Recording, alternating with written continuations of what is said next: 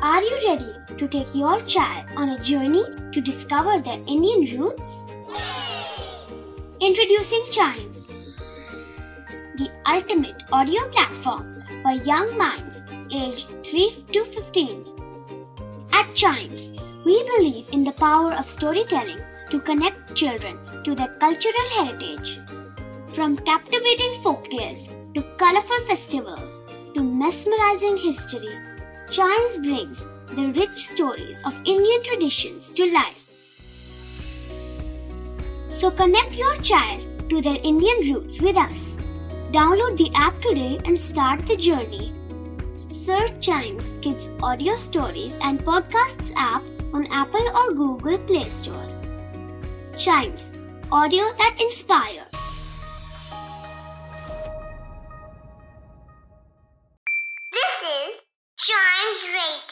Original podcast. हर दिन की एक कहानी होती है कुछ ऐसी बातें जो उस दिन को बना देती हैं हिस्ट्री का हिस्सा तो आइए सुनते हैं कुछ बातें जो हुई थी in this day's history!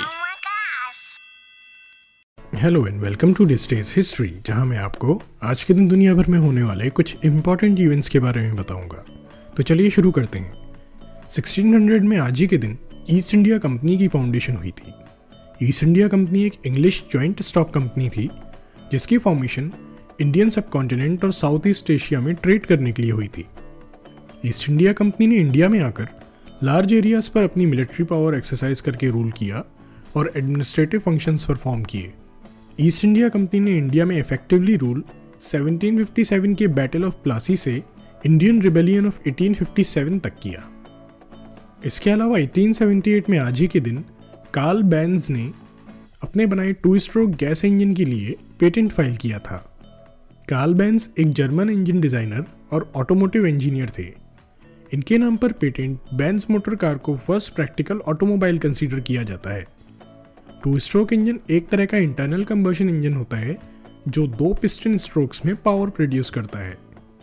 इसके अलावा 1879 में आज ही के दिन पहली बार थॉमस एडिसन ने इनकैंडिसेंट लाइटिंग को पब्लिक के सामने डेमोन्स्ट्रेट किया था। थॉमस एडिसन एक अमेरिकन इन्वेंटर और बिजनेसमैन थे। इन्होंने electric power generation, mass communication, sound recording और मोशन पिक्चर्स की फ़ील्ड में डिवाइसेस डेवलप किए। इनकैंडिसेंट लाइट बल्ब इन्हीं डिवाइसेस में से एक था। इनकैंडिसेंट लाइट बल्ब ऐसे लाइट बल्ब्स को बोला जाता है, जिसमें फिलामेंट को इलेक्ट्रिक करंट से तब तक हीट किया जाता है जब तक वो ग्लो ना करने लगे। इसके अलावा 1898 में आज ही के दिन कृष्ण बल्लभ सहाय जी का जन्म हुआ था। कृष्ण बल्लभ सहाय एक इंडियन फ्रीडम फाइटर थे, जो इंडियन इंडिपेंडेंस के बाद पहले बिहार के रेवेन्यू मिनिस्टर बने और फिर बिहार के चीफ मिनिस्टर भी बने।